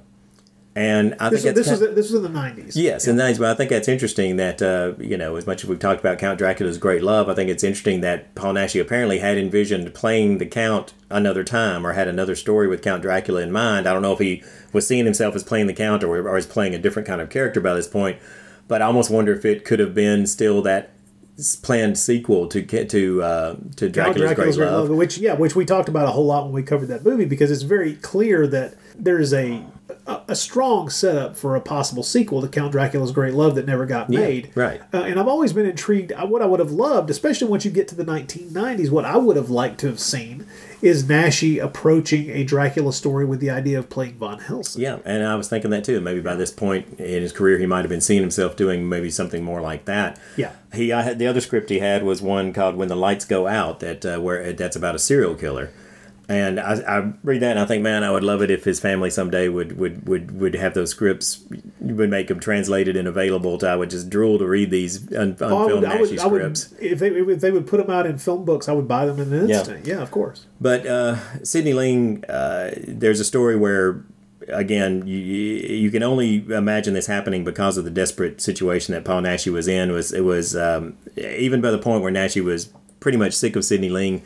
He still agreed to buy a lot of film stock. Uh, Sidney Ling wanted to make a film with him. He said, "Hey, we'll pay for all this other stuff. We just need you to provide the film stock. So Naschy spent a lot of money that he really didn't want to have to spend, but he, you know, to go ahead and buy this film stock and then ended up spending days and days in a hotel waiting for something to happen and finally realizing that had been had yet again. Um, I really think probably Sidney Ling really had intended on, I don't think he was just brought him along just to make a fool out of him. I mean, I think Sidney Ling probably really had grandiose plans to do something here, but Maybe. my favorite part about the story, though, is that it does end with Paul Naschy essentially punching him out.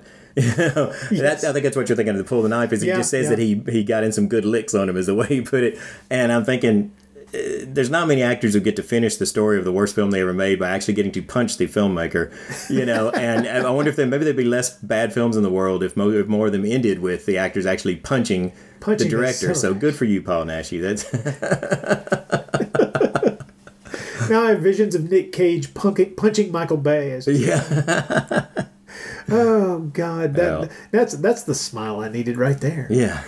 So, folks, I think we've uh, given you enough information about Shadows of Blood for you to make a decision about whether or not you want to subject yourself to this particular uh, cinematic uh, bolus. I guess would be the best Yeah. way to describe it. It's it's its own thing. If you want to see it, you've been warned. But honestly, the first five minutes would tell you all you need to know about whether you want to continue to suffer through the next hour. It's an experience you may or may not wish to have. But we do recommend you go find Finding Desperado and check the, regardless of whether you see the film or not, to listen to this uh, very entertaining podcast. Uh, still don't know whether to thank or blame our friend Shannon for, uh, but but no, we do thank you, Shannon, for pointing this out, pointing this out to us. And uh, definitely definitely big thanks because Yeah. uh, first of all the, the, the show the, the podcast is extraordinarily funny Yeah, it is. and uh, just the the hunt for lex the wonder dog and Mm. the uh, the uh, amusing way in which the the guys handle uh, the fact that they that they're going to be talking about uh, shadows of blood is is quite quite funny I, Yeah. they, they bring in a professional film critic to actually Yeah. talk about it and Uh-huh. she she's very good i really liked Yeah, i really liked her quick review of shadows of blood Mhm. uh, and uh, let's just say that uh, there's more entertainment in a single episode. There's more real, genuine fun and Mhm. creativity and entertainment and slickness and just all around joy in a single episode of that podcast than in all of Shadows of Blood. amen to that. But Mm-hmm.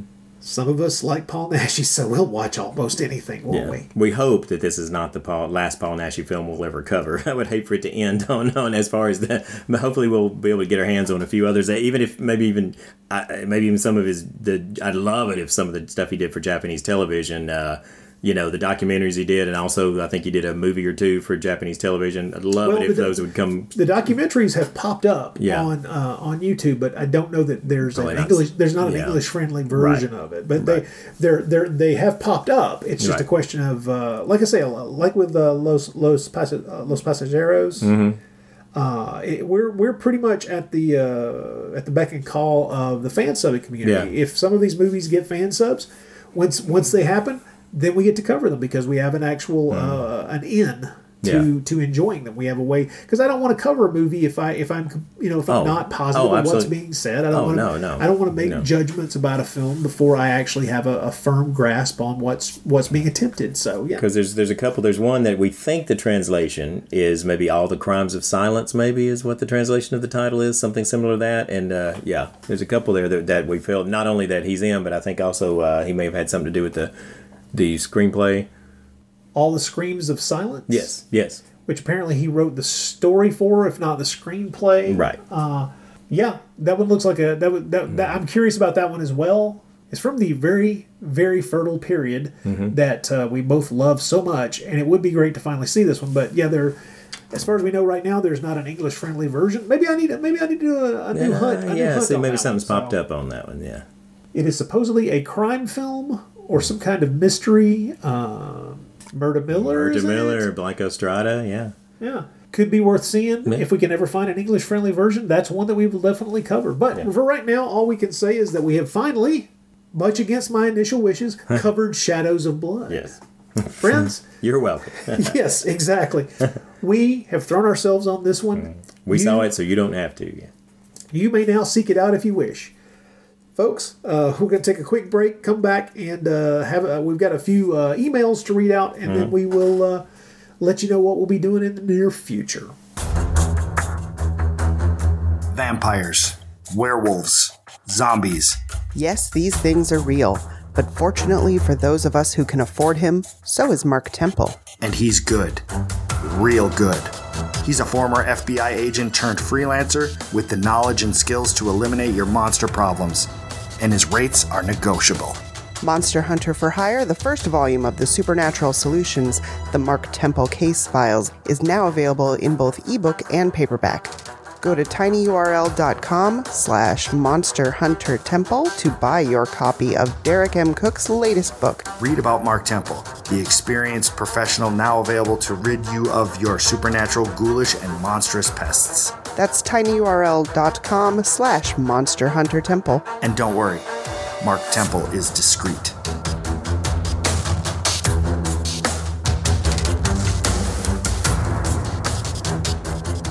Shoop.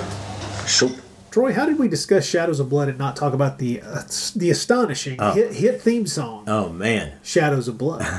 yeah, I can't believe this didn't win like Euro Song or whatever that uh, contest is. The Euro. Well, I, I no doubt uh, I, I've I've already I've already assaulted the the listeners. Yeah, yeah, so- poor, poor podcast listeners. and you'll have it in your head. but if you were not picking up on the lyrics, they are as inane as you think they probably are. If Mhm. you've not been, you know, close listening to them, these are the lyrics. I, I I'm not making this up. These are the lyrics. Shadows of blood over Amsterdam means dealing with death. Where do I start to begin? Where do I start to end? Ending the killing spree in my town. Friends, those are what are known as nonsense lyrics that you put in place while you're writing the music so that you can come back later and write good lyrics. Yeah. That's not what happened. no, no. Much like the blocking in this movie, it was not thought out well enough, and enough time was not spent. So, well, folks, uh, we would just like to say we've got a few things to read out here, but Mhm. uh, if you have any comments, remember you can write to us as well, naschycast at gmail.com. We'd love to hear from you. Yep. Let's start with this very long one. This is from the fellow who wrote to us before. Yeah, last Uh, on last show. We talked with uh, well we, we read his read his email. We were we were rather puzzled. We, we like this. He wrote back his name is kurt. He says hi fellas. It's kurt from sumatra. Thanks so much for addressing my purchasing dilemma and for doing it on your podcast. You'll be happy to know that i pre- followed your advice and shelled out for volume one. As a lifelong lover of exotica your description of the werewolf and the yeti as being like an old republic serial almost caused me to flip the script. But in the end, Horror Rises from the Tomb broke the tie. It has always it has just always seemed like the essential desert island Naschy movie. And hell, there'll be other Christmases. Yeah, he was asking us, uh, should he buy the first Naschy collection uh, or Scream the second Factory one? sets, Scream yeah. Factory sets, the first volume one and volume two. And we recommended volume one, although we told him he couldn't go wrong with either one. So And uh, here's the thing. I mean, when we say uh, Werewolf and the Yeti is kind of like an old Republic serial, uh, that's just one of the many elements within it. Mhm, yeah. Uh, it's don't get me wrong; it's a good element. Oh, absolutely. But it's uh, it's just part of the the melange, the joyful melange that is that film. Uh, back to his email. He says, uh, "I say presciently because I actually ordered the collection a few weeks before your podcast. Just couldn't wait. I understand. Yeah. See, discs which I order have to first make their way from the, distrib- the distributor to my parents' house in Michigan, and then the long voyage to Jakarta and Palembang, there to languish for weeks and sometimes months in the post office. Subject to the vagaries of a developing world postal system. Uh, yeah, let's let's give you some stories from your homeland about the postal system. All you need to have is an asshole in charge. Anyway, uh, draconian customs fees, and sometimes the malevolent attentions of a disapproving censor. I haven't yet had to deal with a disapproving censor, but I can tell you that a previous shipment, which included both Embodiment of Evil and Beyond the Valley of the Dolls, gave me some nervous moments. Mm-hmm. I understand. My Naschy collection, in fact, languishes there now for company.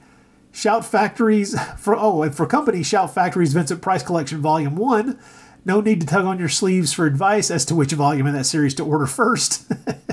Witchfinder General beats all comers in that man's beloved over. Ain't you correct there, buddy? Yes. Uh, and several other exploitation goodies. Sounds like he's got a good package waiting for him. Yeah. Thank you also, Rod, for your interest in how I arrived in this tropical land. Since I assume you get bombarded with correspondence from all good monsters, monster chillin' in the world over, I will try and fail to be brief. I was born in the house my father built. Wait, too much?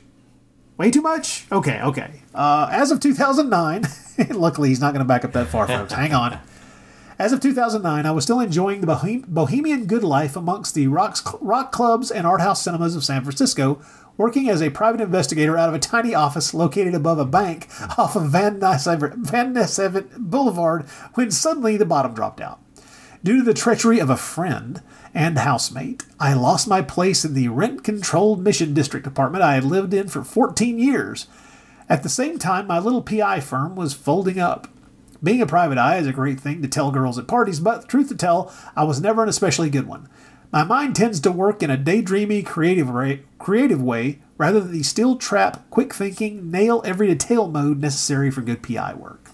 The thought of knocking on doors with my CV soured my stomach, and as for starting my own firm, the two investigators I had been working with had already done so and raided the boss's Rolodex for all the good client leads. So, despite some fond and rather cinematic memories of shadowing philandering husbands down neon lit alleys in the city of Dashiell Hammett, I knew that part of my life was over. This situation precipitated a pretty much classic midlife crisis. Mid 40s, jobless, homeless, adrift in what had become one of the most expensive cities in America to live in, I surfed couches. I got a one month sublet for twice what I'd been paying at my old flat with a bunch of UC Berkeley engineering students, bemused and amused at this old guy wandering through their beer pong parties in a bathrobe. I watched my meager savings dwindle. I had to make a big move. Is this when we get to the assassination attempt? No, no, no. Okay, sorry. Uh, back to it. Back to Kurt's email. My mind kept casting back to one of the great adventures of my life. A six month solo backpacking trip I had taken 10 years previous through Thailand, Malaysia, and Indonesia. Hiking through jungles, climbing volcanoes. I had been happy then. I desperately wanted to be happy now. So, more as a delaying tactic than a life decision, I set my sights back on Indonesia. How does a former PI with a background in surveillance, record searches, and in security work make it pay in Southeast Asia? By murdering. No, no, I'm sorry, I added that part. By teaching English, of course. So it was off to Surabaya, Surabaya, Johnny, for a 30 day teaching course. And a couple jobs later, I found myself here in the charmless city of Palembang, teaching all levels of an, at an exclusive private school. I came to Indonesia not to grow up, but rather to extend the post collegiate ideal that had been my life. Yet, 10 years in, I have a beautiful Javanese wife, an incredible little daughter, and just days ago signed a loan for my first house ever. This is apparently the swampy hill that I've chosen to die on. Cue the old saw about the Chinese log- logogram for disaster being the same as that for opportunity. And you guys have been a normalcy restoring part of this world for four years now, maybe five. I've dipped my toes in the shallows of other related podcasts, B movie, psyops, but I always unsubscribe after a couple of weeks. Oh, so, sorry.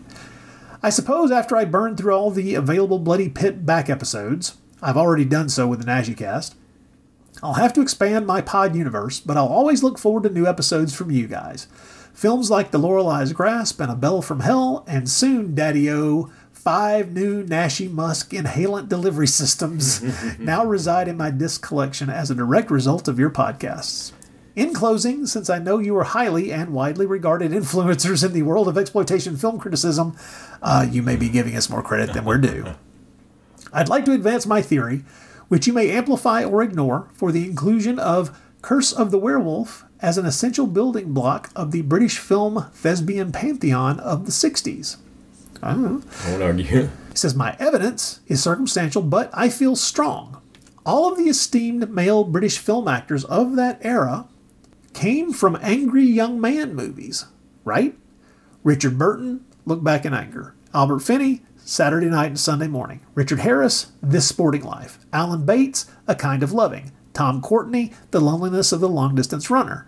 It could be argued that Lawrence of Arabia is at core an angry young man movie. By these lights, I suppose that Curse of the Werewolf is Oliver Reed's really, really super fucking angry young man movie and should accordingly take its rightful place in discussions of the aforementioned dynasty and subgenre and the historical significance thereof. You know, Hey, not, Kurt, Yeah. you may have something there, and this is an idea. I'm going to have to float to. Uh, I'm gonna have to float that out there to uh, maybe, uh, yeah, to a lot of people. Yeah, yeah.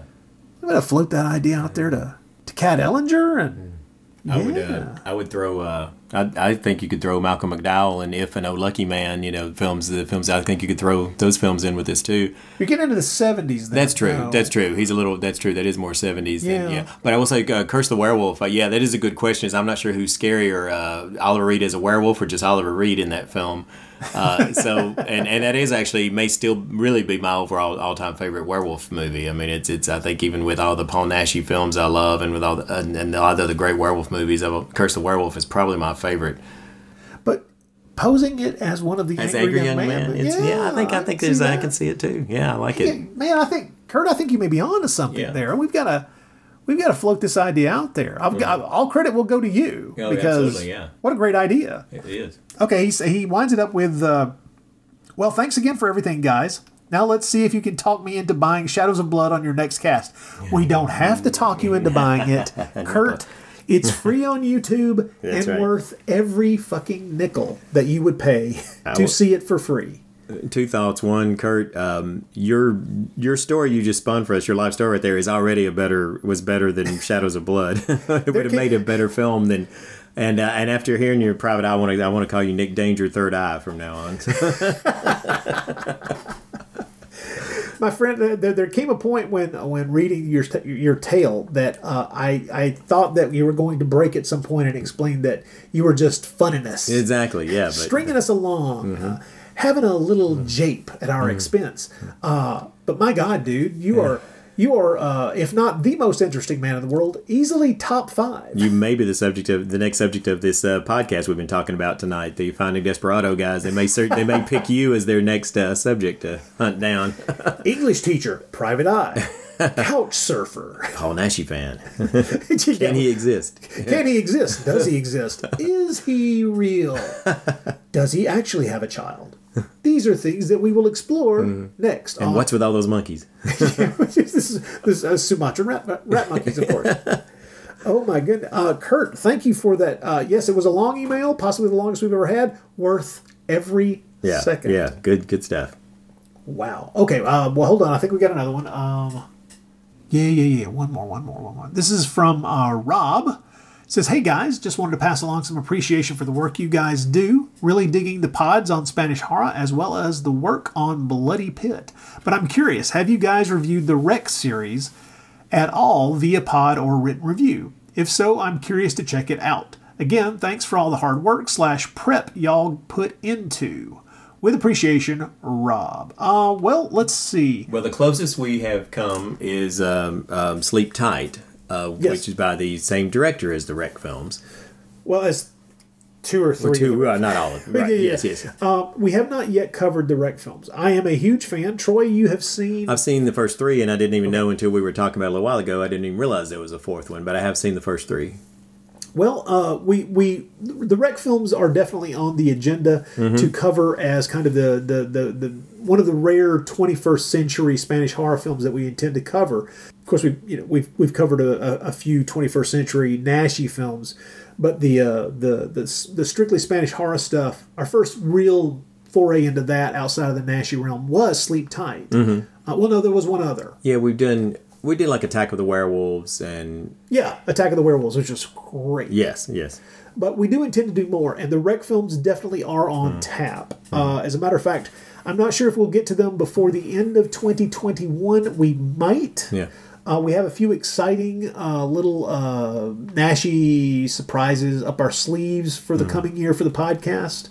Uh, a couple of uh, rarer, uh, recently happily subtitled Naschy films from uh, earlier in the earlier in his career, shall we say, uh, that we intend to get to. But then, of course, those Beyond Naschy those Beyond Naschy podcasts got to happen as well. Yeah, that's right. But uh, we're thinking also about uh, covering uh, a '90s Spanish film called the, called uh, the Red Squirrel. Mm-hmm. I'm uh, I may get back to pushing for covering the film Thesis from Oh, yeah. '96. Yeah, I'd love to do that Which one. is a phenomenal film, and maybe even uh, Nobody Knows Anybody Mm-hmm. from '99, I think, which is a great movie.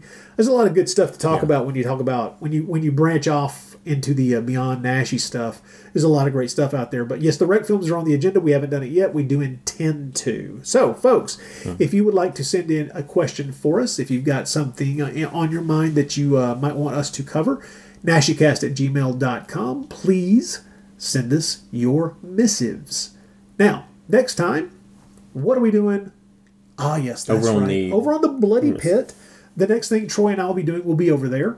Our Universal 1940s horror films series of podcasts continue with uh, well, we'll we lurch into a series within a series. Mhm. Uh, we're a little excited about it. We Yeah, debated yeah. we debated for about a year as to whether or not we were going to do this when this came up, and we have decided to just plow on through. We're going to continue to use the Universal Horrors book as our template. And uh, since there are some of these uh, Sherlock Holmes films that we definitely do want to cover as they are horror movies, there are several of them that really, really fit the bill as 40s horror films from the 1940s, regardless of them being Sherlock Holmes films. We're just going to barrel through them all. So we come to the first one next month with uh, Sherlock Holmes and the Voice of Terror from 1942. Yep. Looking forward to covering it. It's been a few years since I've rewatched this one, and uh, it's been so long since you watched it, you feel like it's going to be kind of new, right? Yeah, they're pretty much gonna be new because yeah, like I said, I've, I've I've seen these so many years ago and in so many bits and pieces that I might as well be considering them all all new territory to me, which is fun. So yeah, looking forward to it. Going to be great. A little Basil Rathbone never Oh, yeah. hurt anybody. Basil's great. It's fantastic. So we will uh, be doing that over on the Bloody Pit next month. Uh, after that, our next uh, podcast here on uh, the Naschy Cast. We haven't decided if we're going to zig or zag. We haven't decided if the next episode is going to be another Naschy film that's uh, you know a rarity that we can now uh, enjoy in English in one way or another, or if it's going to be a Beyond Naschy.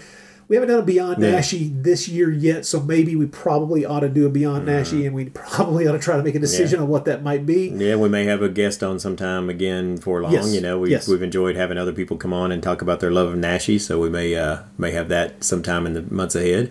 Uh, with any luck whatsoever, we will. Yes, Yep. indeed. Uh, so, uh, sorry we can't tell you exactly what's coming next on the Naschy cast so that you can play ahead, but uh, we've just got to kind of figure it out a little Yeah, bit on our yeah. own. So, thank you for listening. And uh, we will uh, we will get back to you as soon as we can. Remember, join us over on the Bloody Pit as well.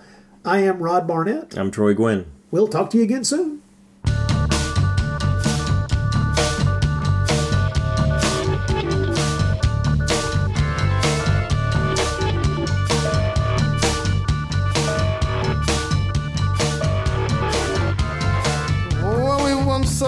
We didn't. Uh,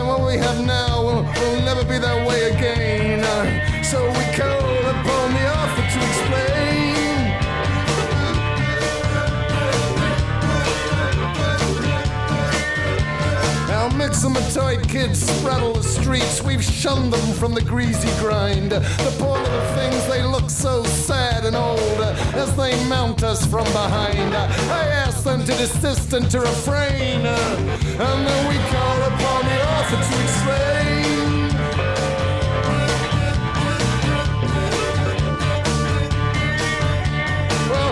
Rosary clutched in his hand, he died with tubes up his nose, and a cabal of angels with, with finger cymbals chanted his name in code. We shook our fists at the punishing rain, and we called upon the author to